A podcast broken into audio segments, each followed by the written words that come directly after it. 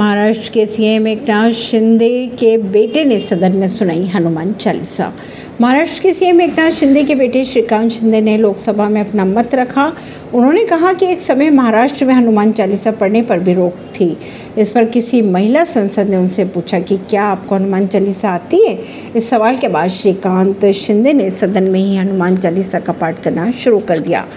वे तब तक हनुमान चालीसा कहते गए जब तक कि उन्हें रोका नहीं गया। करीब 30 सेकंड तक उन्होंने हनुमान चालीसा का पाठ किया।